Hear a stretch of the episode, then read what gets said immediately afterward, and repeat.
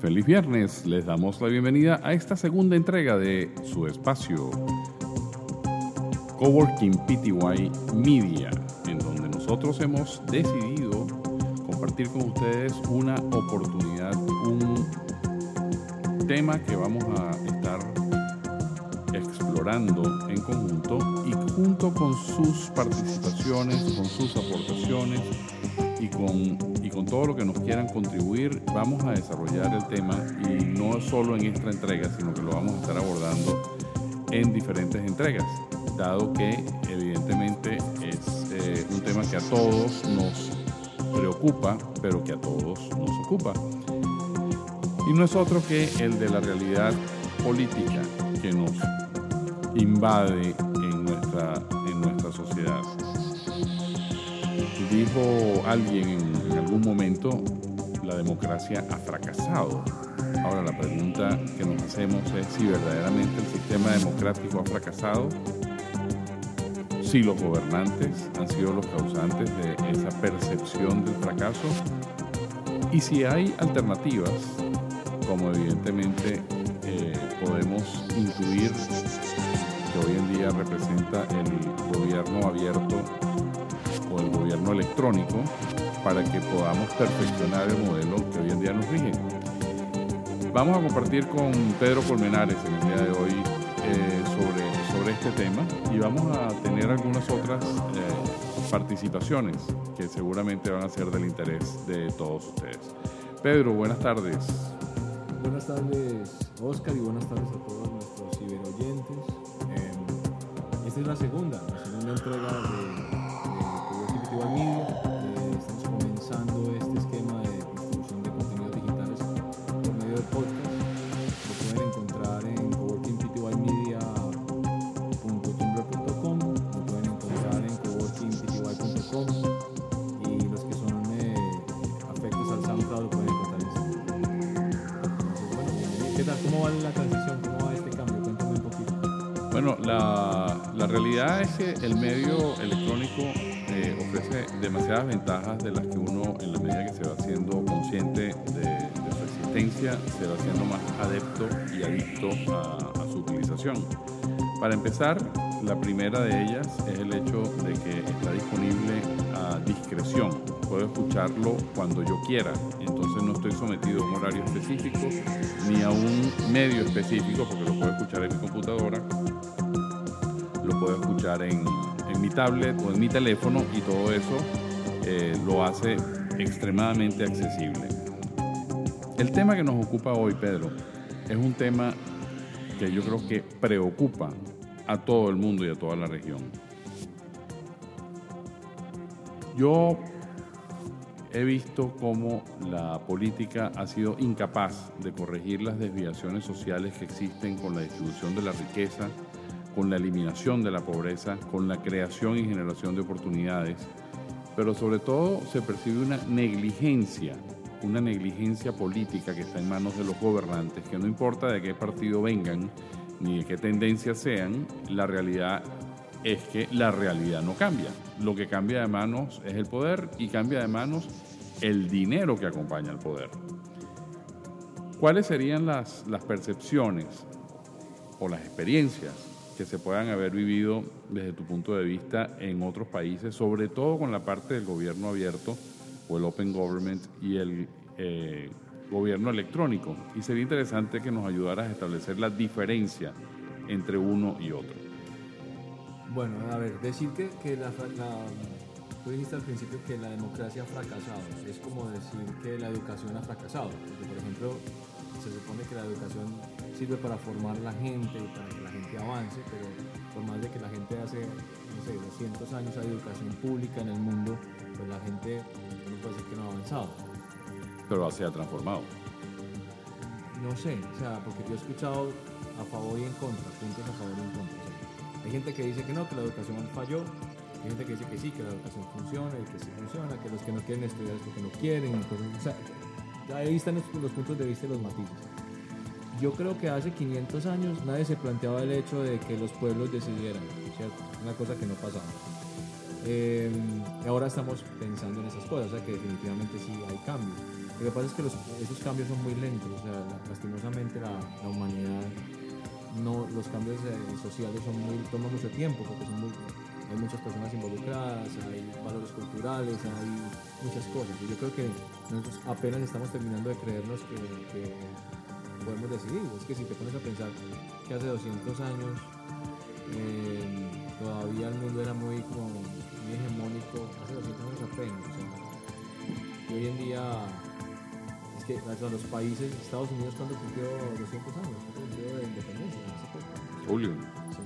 Eh, y así, o sea, me refiero a que es muy, muy reciente eso de, decidir y de tomar decisiones. Entonces yo creo que estamos en ese momento como de transición, porque la humanidad ha vivido más tiempo con reyes y, emperadores, y presidentes y con encargados eh, democráticos, es muy reciente. Entonces, es, hoy en día suena mucho lo del gobierno abierto y del gobierno electrónico, la gente confunde los conceptos. Entonces yo siempre digo a la gente, gobierno abierto, el OGOV, el famoso OGOV, es una filosofía, es una filosofía, una filosofía que se basa en tres principios, eh, participación, colaboración y transparencia. Y todo lo que se monta sobre eso, eh, es más, también se habla de gobernanza abierta, porque una empresa se puede montar sobre eso. una empresa puede ser, como, como es, la, nuestra, por ejemplo, la de nosotros, eh, se basa sobre gobierno abierto. nosotros creemos en eso y se puede aplicar para cualquier organización.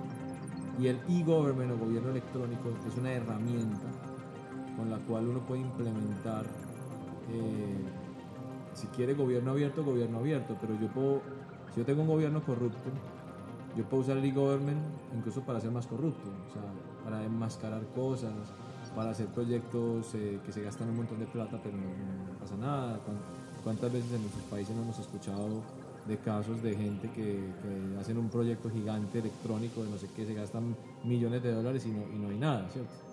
O sea que al contrario, o sea, si, si la filosofía del gobierno abierto no está involucrada en el gobierno, en el gobernante que están promocionándolo, o en, lo más importante, en, los que toman las decisiones, que son el pueblo, se supone, pues el, gobierno electrónico no va a hacer un cambio. Sí, que esa es el gran, mi gran pelea yo como, como activista del gobierno abierto, porque mucha gente, sobre todo las personas que viven de las consultorías, aman el gobierno electrónico porque es muy fácil de vender. Yo puedo decir, queremos un país eh, donde la gente no, donde no use papel o cosas así. Pero eso, eso es como, es una, una promesa vana si no va acompañado de una filosofía. Vamos a, vamos a, a ver el tema desde, desde diferentes ópticas. Pero primero que nada, eh, quiero que, se entienda que estamos hablando desde Argentina hasta Canadá. Sea, estamos hablando de toda América. Bueno, y de hecho de todo el mundo. Si alguien que nos está escuchando habla español, evidentemente, está en Filipinas o donde quiera, pues seguramente es importante. O sea, que su opinión. Que entre otras cosas, y no lo he mencionado, eh, Oscar, miren, a, los, a todos nuestros ciberoyentes y nuestros co-creadores, eh, el Twitter de Coworking PTY es arroba coworkingpty.com y en el esquema de Tumblr vamos a abrir para que la gente pueda hacer comentarios, porque la idea es que a partir de, esta semana, que ya vamos a estar en firme, porque de la semana pasada era el calentamiento y no teníamos un tema firme. a partir de ahora la idea es como comentar un poco los temas desde antes, hacer como una previa, aprovechar que vos escribís también y, que la gente, la gente pueda, digamos, comentar y hacer para ver qué temas son si quieren hablar el viernes. la idea es como ir calentando el tema para que el viernes hablemos de, bueno, consigamos de hecho invitados interesantes sobre ese tema. Hoy tenemos una persona cercana al, movimiento 15M de, España, los, los, Occupy de allá, eh, que tomo aprovechar y preguntarle que estoy bien cercano. Pero es eso, o sea, esto no es simplemente nosotros pontificando para ustedes, sino que al contrario, estamos empezando a abrir los canales, la idea es que ustedes sepan de qué vamos a tratar y a partir de ahora pues empiecen a sumar. Y claro que sí, o sea, todo el mundo tiene acceso. A eso iba. Y, no solo todo el mundo tiene acceso. Aquí lo que de alguna manera estamos queriendo lograr eh, es un ejercicio de modelación. Este, si bien es cierto que la democracia es un sistema que, puede funcionar, eh, que, puede funcionar bien, vemos la, vemos la realidad en el caso que nos eh, atañe directamente en América Latina casi que similar en todas partes. Vemos una distribución, eh, por decir algo, un Pareto 20-80, que creo que es más alto, pues quizás 90-10 o, hasta 95-5, entre, entre ricos y pobres. Y, parece que la gente que está en la pobreza no termina de salir de eso. En África la situación es todavía más compleja. En Asia no tengo dudas de que sea similar. Pero cuando nos vemos eh, en América Latina, que es la región más cercana que tenemos, e incluso la, parte latina que hoy en día eh, eh, hace vida en el norte de América, encontramos que hay países como Argentina, hay países como Ecuador, como Bolivia, como Venezuela, como Nicaragua, que han querido establecer un modelo de alguna manera llamado socialista, pero los resultados de esos esfuerzos no se traducen en beneficios para la gente. Y lo que vemos es una profundización de la pobreza. Tú hablabas de la educación, la educación se está menospreciando en estos sistemas y lo que estamos observando es que lejos de avanzar y progresar socialmente y como comunidades en favor de las grandes mayorías, más bien lo que estamos viendo con estas nuevas implantaciones de de sistemas que ya fracasaron en el pasado, eh, estamos hablando de sistemas eh, que nos dan luces sobre, sobre que algo no está funcionando bien. Este, si la democracia no lo hacía, o sea, porque, porque ciertamente esos gaps ah, dieron lugar a la creación de estos otros modelos o, el refrescamiento de estos modelos antiguos de, de finales del siglo XIX, principios del siglo XX, este, no lo es menos de que la implantación de esto, que ya había fracasado, no está arrojando ningún resultado positivo. Y lo que quisiéramos es eh, conocer también de parte de todos quienes nos escuchan cuáles son sus aportaciones. Porque aquí no se trata de que nadie tenga la razón ni nadie es dueño de la verdad. Aquí se trata de que juntos, trabajando juntos y aprovechando la, no solo los medios electrónicos, sino también la internet, este, las redes sociales y todos los elementos que nos ocupan, este, podamos generar una, un cambio de conciencia o de cultura que pueda permear hasta, hasta los estados políticos, pero no es un tema de políticos, porque la esencia de la política es la gente. Oscar, te hago una pregunta. Cuando tú dices socialismo, yo pienso en Finlandia, en Alemania, en Suecia, son países que se definen a sí mismos como socialistas. Yo tengo a mis amigos americanos, a gringos, norteamericanos, y gente venezolana, y yo lo entiendo porque cuando dicen socialismo piensan en comunismo, y, no es lo mismo, es totalmente distinto, es completamente diferente. No sé, no sé, puedo entender por qué se distorsiona eso. Y hace poco tuvimos en la casa a Tulio Hernández, que es un señor venezolano que, es un, escribe en artículos, es muy conocido, amigo de mi esposa, se quedó en mi casa, al cual le voy a copiar este, este podcast. Y hablamos un poco del, tema de, del tema. Oye, Tulio, y si escuchas, pues quiero comentarios. Entonces, eh, yo, yo, le, yo le decía que el problema que hay con eso es que las referencias que los que trabajamos, por ejemplo, con, yo que hice parte de, Compromiso Ciudadano, que ese movimiento se lo hago parte todavía, y el Partido Verde en Colombia, es que nuestras referencias de socialismo son otras. O sea, al contrario, las sociedades más exitosas que nosotros conocemos tienen base socialista. Pero es que, es que justamente creo que aquí hay una manipulación política de un término que la gente entiende como exitoso, como efectivamente lo es en otras partes, y que aquí se está desvirtuando no solo el modelo, se está desvirtuando hasta su origen. Eh, y, el comunismo es en lo que en realidad se está transformando esta, esta suerte de movimiento que, incluso lo, hemos visto implantado en Cuba desde hace 56 años, 57, 58 años creo que ya tiene en Cuba. Eh, sin ningún éxito efectivo. O sea, la calidad de vida de la gente no ha mejorado. Y en una oportunidad, leyendo una entrevista que le hizo eh, una persona en un encuentro con Fidel Castro, eh, Fidel Castro le decía, pero es que la revolución es para los pobres. Y si no hay pobres, no hay revolución. Entonces tenemos que mantener a la gente pobre para que haya revolución. Eso me, me generó mucho, mucha eso se puede verificar, eso fue una entrevista. Hagamos una cosa, yo no lo conozco. Tú te comprometes aquí en el audio a que nos mandes esa entrevista para ponerla en nuestro en Coworking. Yo te puedo leer la entrevista porque la tengo, eh, la tengo guardada en, mi ordenador y, y sí te puedo decir eso fue una entrevista que el general Guaycaipuro Lameda, en aquella época eh, director de la, empresa de petróleos de Venezuela, que era un alto jerarca de la, entre paréntesis, revolución que se dio con el, con el señor Chávez, eh, cuando él le fue a reclamar al señor Chávez que se estaba generando tanta riqueza y que la población no, la estaba, no estaba percibiendo ningún efecto positivo de toda esa transformación, lo mandaron a Cuba para que entendiera la revolución, para que Fidel Castro se lo explicara. Y la consecuencia es que Guaycaipuro Alameda se separa de ese movimiento. Pero ojo, o sea, y te lo digo como un no venezolano. Eh, o sea, si la única prueba de esa entrevista es la palabra del general ese, sin grabaciones ni nada, eso lo que genera es más polarización. Porque, o sea, yo, yo, yo he ido a Cuba, he ido, tengo amigos cubanos que voy al festival de cine, bueno, yo no voy tanto, pero iba y claro, yo conozco, me quedo en sus casas, o sea, conozco la entretela de eso. Y hay cosas malas, pero ellos también tienen cosas, o sea, ellos hablan de cosas buenas también.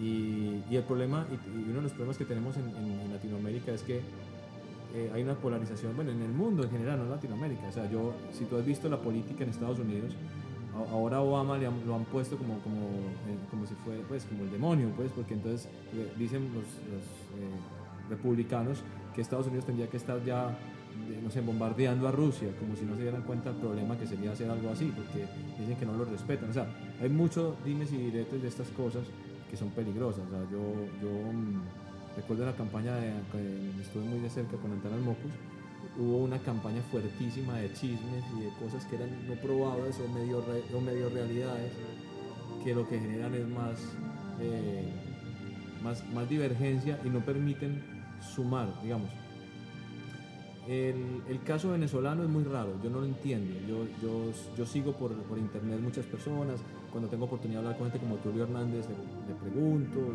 y, y, entonces hay mucho, o sea, es muy polarizado, no encuentro como gente que hable en la mitad, muy complicado.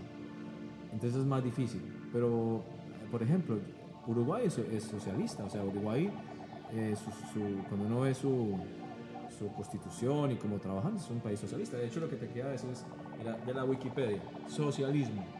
Es el control por parte de la sociedad organizada con todas sus partes integrantes, tanto de los medios de producción y comunicación como de las diferentes fuerzas de trabajo aplicadas en las mismas. El socialismo implica, por tanto, una planificación, una organización colectiva, consciente de la vida social y económica. Subsisten, sin embargo, que todos encuentran respecto a la necesidad de la centralización, y aquí hay un montón de cosas, pero digamos, fíjate que aquí mismo dicen que, a diferencia de lo que sucede con el concepto de comunismo, en el cual la contribución a la producción común es libre y no planificada, mientras que el consumo se vive en el común, la palabra socialismo describe la organización colectiva de la producción, que de alguna forma, o sea, son diferentes conceptos, son muy distintos. Y yo, bueno, también hay, digamos, obviamente que, los alemanes se definen como socialistas y, yo estoy seguro que si le preguntamos a un nicaragüense si creen que el mundo socialista dirán que es capitalista. no sé, el problema es que estamos viviendo un mundo donde todos esos conceptos son muy grises porque hay tanta información que no hay información. Muchos de los, de lo que estoy viendo hoy en día, de gobierno abierto y cosas son maneras de hacer que la gente se meta en la organización de las cosas y, y haya una planificación organizada de las cosas con la participación de todos. Bueno, Volviendo a tu, a tu solicitud anterior, te, comento que la transcripción de la entrevista la tengo. Eh, la entrevista se la hizo una periodista eh, llamada Carla Angola al general Huecaipuro Alameda. Estoy casi seguro que se puede conseguir el, audio de la entrevista. Eh, y fue una experiencia vivencial de este señor que era parte de la revolución que llamó el señor Chávez en su momento. No estamos, no estamos tomando lado en este sentido, lo que estamos es viendo el, el, resultado y el efecto después de, en el caso de Venezuela, 15 años, en el caso de Ecuador es un poco menos, en el caso de Argentina también es un poco menos, pero lo cierto es que, es que no ha habido una evolución que, que, que nos dé indicios de que hay una transformación social en positivo. Tú bien decías que los países nórdicos de Europa son socialistas y eso lo conozco. Y lo conozco eh, al punto de que en el blog, en mi blog, van a OPAESV, van a encontrar la transcripción de una... opaesv.com opaesv.com este hay una transcripción de una de una de un artículo eh, que habla sobre el socialismo en Noruega y, y cómo toda la gente en Noruega prácticamente tiene un estado de, excelencia de vida deseable. Pero la calidad de la educación es la mejor, la calidad de los servicios de salud es la mejor, la calidad de las vías de comunicación es la mejor. O sea, el país está preocupado porque sus naturales tengan la mejor calidad de vida posible. No así lo vemos en, en, otras partes del mundo, eh, particularmente en Sudamérica, donde nosotros estamos quizás más cerca lo que vemos es a la gente eh, viviendo en un entorno en que la educación privada es prácticamente un impuesto que tiene que pagar la gente que quiera recibir una buena calidad de educación porque la pública se ha deteriorado a tales, niveles que, la gente no opta por ella, donde la salud privada se ha convertido en otro impuesto adicional que tiene que pagar la gente para recibir una calidad de salud oportuna y adecuada para atender sus necesidades, donde la seguridad es un impuesto que tienes que pagar hoy en día en, muchos de estos países. Lo que venden eh, son carros con, blindados, evitando que la gente los, los puedan atracar o asaltar o evitando que les metan un tiro. Entonces todo eso es dinero que la gente que tiene el dinero se ve obligada a invertir para poder protegerse, para poder salvaguardar su calidad de vida pero los que no tienen dinero, ¿qué hacen, Pedro? O sea, la gente que no tiene dinero está verdaderamente marginada. Y lamentablemente, bien es cierto que el tema de la educación es un tema que, marca y define el desarrollo. Si no tienes educación, el desarrollo es muy difícil de lograr. Y donde tienes más educación, inclusive los, los trabajos menos educados tienen un gran valor porque, porque no se encuentran con facilidad y eso le da calidad de vida a todos los naturales de cualquier organización que, o país que funcione de esa manera. Pero en el caso nuestro no lo vemos, no lo vemos suceder así. Este, vemos una sociedad que, eh, que, concentra hoy en día quizás los, las poblaciones más inseguras del mundo. Bueno, sí, puede ser, eso es cierto. Ah, yo creo que la violencia y todas esas cosas que se generan en la sociedad son los síntomas del problema no el problema como tal. El problema yo creo que pasa por la desigualdad, pasa por la falta de oportunidades. Ahora, hay gente que no está de acuerdo con esto. El movimiento libertario en Estados Unidos, por ejemplo, eh, es, una, es una cosa fuerte y que ellos lo que promueven es, eh, por el contrario, como que el Estado no debe intervenir en, lo más mínimo, ¿cierto? Y es algo así. Entonces, eh, yo creo que no hay que llegar a extremos tampoco, pero que el Estado, que el Estado no intervenga, o sea, a mí me parece que el trabajo del Estado es precisamente garantizar esa igualdad. Eh, Jorge Merguizo, que fue el secretario de, al que, le voy a mandar eso también, él es comunicador social, espero que no nos, nos critique muy duro, eh, dijo muchas veces cuando en sus conferencias decía que, haga de cuenta que uno va a arrancar una, una carrera de 100 metros, entonces hay una línea de meta, de, de salida, perdón, entonces separa a toda la gente ahí y cuando antes de dar el pistoletazo de salida, dice el que está organizando la carrera, bueno, no, momentico, usted échese 20 metros para atrás. Usted amárrese un pie con una mano. Usted hágase 20 metros adelante de la, de la línea, ¿cierto? Y usted eh, hágase un metro atrás de la línea. Y bueno, ya cuando los ubican, da la largada, ¿cierto? Eso, la gente, el público, todo el mundo va a decir, oye, es muy injusto, es súper injusto, es terriblemente injusto. Entonces, es lo mismo, dice, cuando, cuando el Estado no garantiza que todos por lo menos partan del mismo punto, eh, pues entonces hay desigualdad. Y, un poco lo que, lo que pasa en nuestras sociedades y en las sociedades en general es que, y en las exitosas, lo que pasa es que el Estado garantiza esa igualdad. Que tú tengas, si tú solo puedes acceder a la educación pública, sea la mejor si tú solo puedes ir al, médico público, sea el mejor. Si tu hijo solo puede ir a un lugar público para, para kinder y esas cosas, sea el mejor. Ya si tú quieres pagar porque quieres el extra, bueno, tú puedes hacerlo, pero solo con la educación pública, teóricamente tú deberías poder estar eh, bien, o sea, partir por lo menos de, una manera justa. Lo que yo a veces pienso es que a la gente le, agarran la, cuestión de ejemplo que te digo de la carrera, le amarran un pie, no sé qué, y después dicen, ve, este tipo corrió en la carrera como todos, tenía todo el chance. Pero claro, es que el tipo arrancó con, las dos manos amarradas y con los ojos vendados un 20 metros atrás de la, de la línea. Entonces, eh, y entonces uno no puede como decirle a la gente, ve, y, en cambio no, no, ganó mientras el otro sí ganó, claro, el otro ganó porque tenía todas las manos sueltas y estaba 20 metros adelante de la línea. Entonces, el Estado para mí ser el gran equiparador, él debe lograr como trazar una línea donde partamos, mm, digamos, de base, o sea, eh, todos los niños tendrán derecho a, una alimentación por lo menos hasta los, no sé, 8 años, 5 años, cosas así. O sea, ese tipo de cosas me parecen muy valiosas porque finalmente eh, lo único, fíjate, tú puedes mandar a hacer cosas a China más barato. Tú puedes, eh, puedes tener un país sin petróleo, sin no sé qué, sin lo que sea.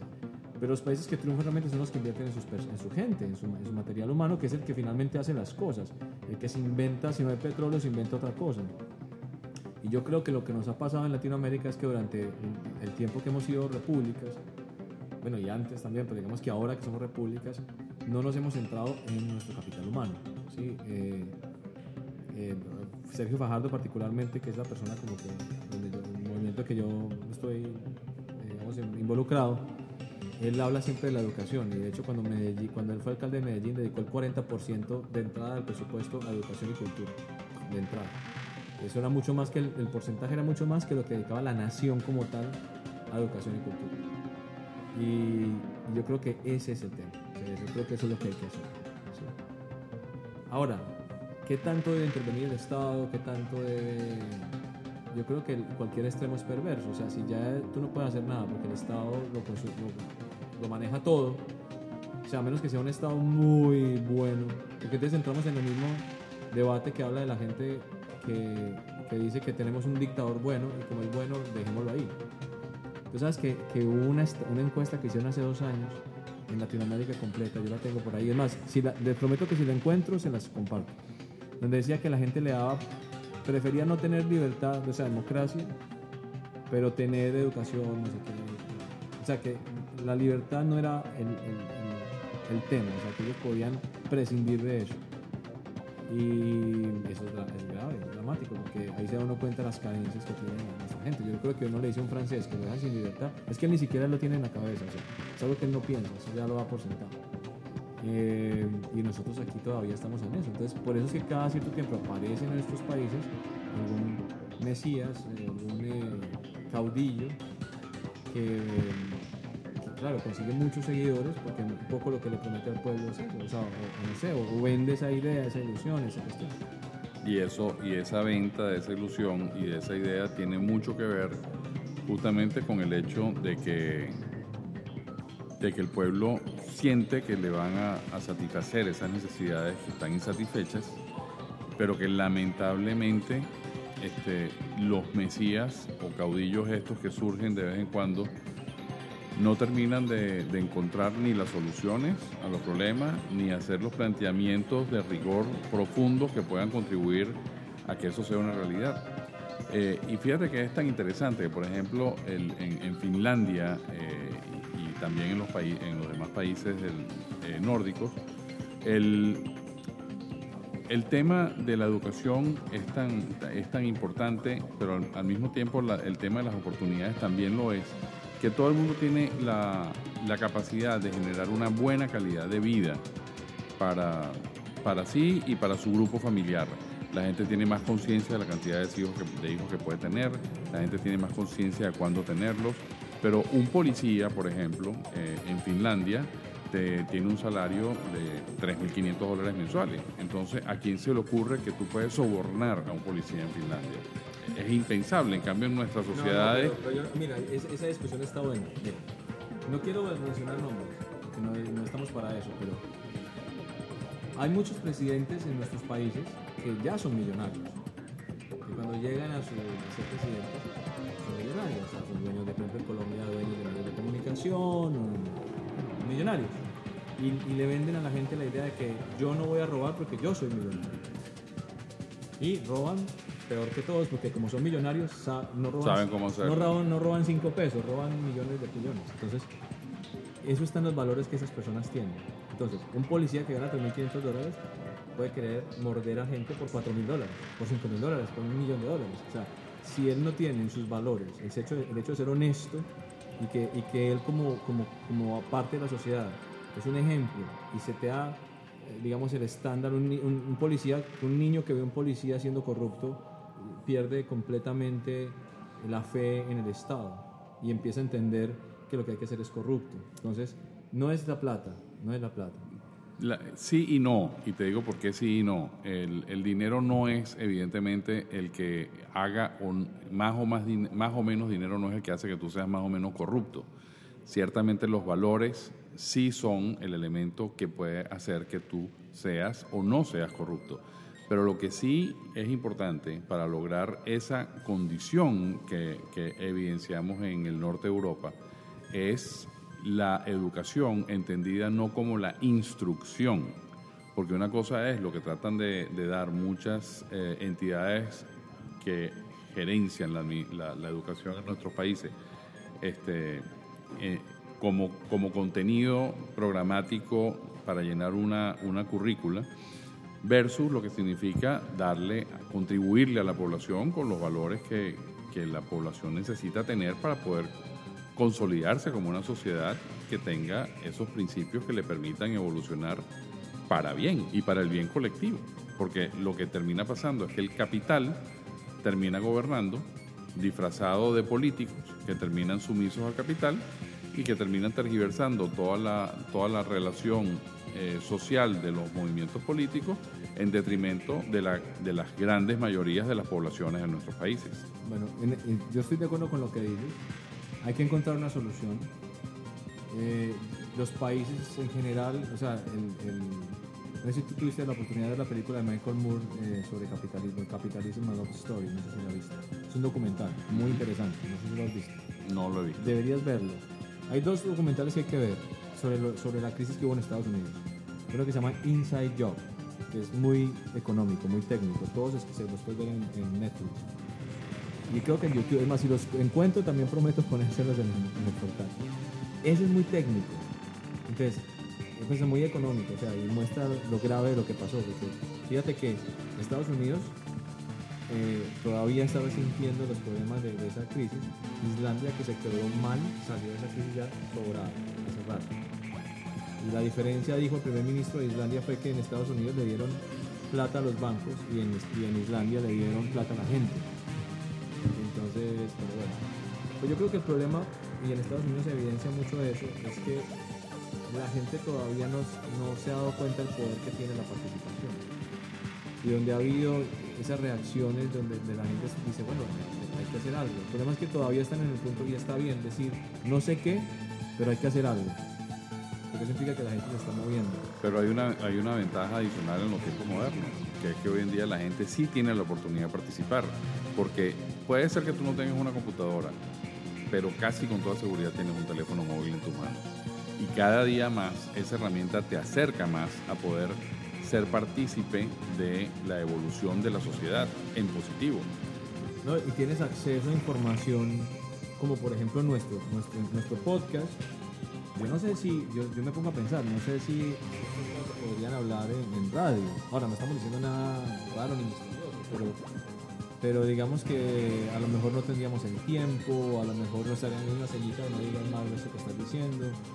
Eh, y eso es, una opinión, es una opinión real y Pero, pero no solo es una opinión, es una opinión de gente que no, que no pretende, casi que ni siquiera es una opinión, es un debate sobre ideas que lo que, lo que trata de hacer es estimular a la participación de las demás personas, donde vamos a encontrar de todas las tendencias. Sí, Pero lo que, lo que al final del día debe ser un denominador común es que no importa cuál sea la tendencia, el bienestar social debería ser una máxima que se debería implantar en todas, en todos los países. Es cierto. Bueno, yo propongo, pero yo creo que el debate ya tiene muchos puntos así planteados. Yo propongo que hagamos lo siguiente. Uno, yo me comprometo a poner lo que he dicho, o sea, Eh, voy a buscar las dos películas, Inside Job y, creo que la de Michael Moore también está por ahí en YouTube o en Vimeo, las vamos a poner como material para que la gente las vea. Tú no vas a buscar la entrevista esta que... La entrevista la voy a poner. Y ojalá la encuentres como con audio y todo eso. Eh, y vamos a poner como material de un poco para que la gente se informe. además, seguramente hay otros puntos de vista. Yo, yo de entrada tengo tres, cuatro amigos que están totalmente en desacuerdo conmigo. Eh, y que les pueda mandar esto para que me manden algo. Pero yo lo que propongo es que pongamos la información eh, y dejemos que un poco el, debate se, madure, se, se, espese como la sopa eh, en, redes sociales. vamos a poner un esquema para que la gente pueda comentar y compartir, por ya lo veremos, ya es comenzar. Y vamos a ver cómo avanzó, pues no, creo que, no sé si en la próxima, pero tal vez en el que sigue podemos hablar un poco de política eh, y ver qué pensamos, porque es que la política que, de la que estamos hablando hoy en día es la política en el sentido de participación. Nadie está exento de, la política, o sea, o siempre, o somos parte del juego o somos fichas del juego, porque la política está ocurriendo, o sea, eh, Sergio Fajardo siempre decía que las decisiones más importantes de, una sociedad las toman los políticos, entonces hay que hacer política. Es muy importante hacerla, porque si usted cree que usted tiene un punto de vista diferente, que puede sumar a la sociedad y, nadie está haciendo nada, entonces es usted el que tiene que hacer. O sea, tiene que haber alguien que tome la decisión. Y, es tan importante el que toma la decisión de, salir y hablar como el que dice, bueno, esta causa me gusta y la voy a apoyar. Me parece, me parece muy bien lo que propones, eh, Pedro, y, lo voy a complementar. Eh, nuestra próxima entrega puede, puede o no ser de este tema. Con toda seguridad va a ser relacionada al tema. Y yo quiero incluir en esa tercera entrega el tema de la, del Open Government y del e-Government en profundidad para entender cómo nosotros a través de estas sencillas herramientas de las que disponemos, como pueden ser los teléfonos móviles, podemos ser un factor de cambio, un factor de contribución a la mejora del bienestar social. Pero voy a adelantar y voy a introducir algo nuevo. No, las entregas que nosotros estamos haciendo, esta es la segunda, la próxima, pueden ser tres sobre la continuidad de este que estamos hablando hoy, pero también podemos tener una cuarta en la misma ocasión sobre otros temas que también los invitamos a ustedes a que nos propongan, porque nosotros lo que queremos es ir llenando el espacio informativo y participativo de una forma activa, utilizando las redes sociales, utilizando todos los, todos los instrumentos electrónicos y digitales que tenemos a disposición para que contribuyamos todos a crear esa mejor sociedad en la que todos queremos vivir y de la que todos queremos formar parte. Entonces vamos a tener muchas más eh, entregas y pueden ser simultáneas. Eh, yo creo que... Sí, sí, yo creo que muchas gracias a todos por la paciencia por la, y por colaborar y, de entrada gracias a los que van a escribir. Prometo que le voy a copiar a Sergio Fajardo, a Tulio, a, al señor Enrique Peñalosa, que tengo la ventaja de conocerles y con ellos y a todos los que sé que les gustan esos temas. Y en Panamá, y bueno, y ustedes también, por favor. Lo vamos a hacer, todo, lo vamos a hacer lo propio también. Exacto, ¿no? y, en general los que están oyendo y crean que alguien puede sumarle al, tema, les agradezco que lo hagan. Eh, aquí en Panamá hay varios eh, políticos que se han sumado abiertamente al gobierno abierto, se lo han dicho. Ah, también les voy a copiar. Y bueno, vamos a ver qué dicen. Yo por lo pronto me despido, muchas gracias. Eh, soy Pedro Colmenares, arroba P Colmenares, Coworking Pty es arroba Coworking Pty, el señor Oscar Páez, arroba Opaez V. V, que él, está así en todos lados, lo pueden encontrar en todos lados. Y bueno, por donde quiera que les llegue esta información, pueden encontrar en coworkingpty.com un link maestro que vamos a poner que los lleva al lugar donde está toda la información. Les damos las gracias por haber compartido con nosotros, les damos las gracias por lo que van a compartir con nosotros y los invitamos a todos a ser parte de la solución. Y este es un camino para lograr lo que nosotros hemos decidido poner a la disposición de todos, eh, con un gran sentido de colaboración, quizás altruismo, pero con mucha fe en que podemos lograrlo. Muchas gracias.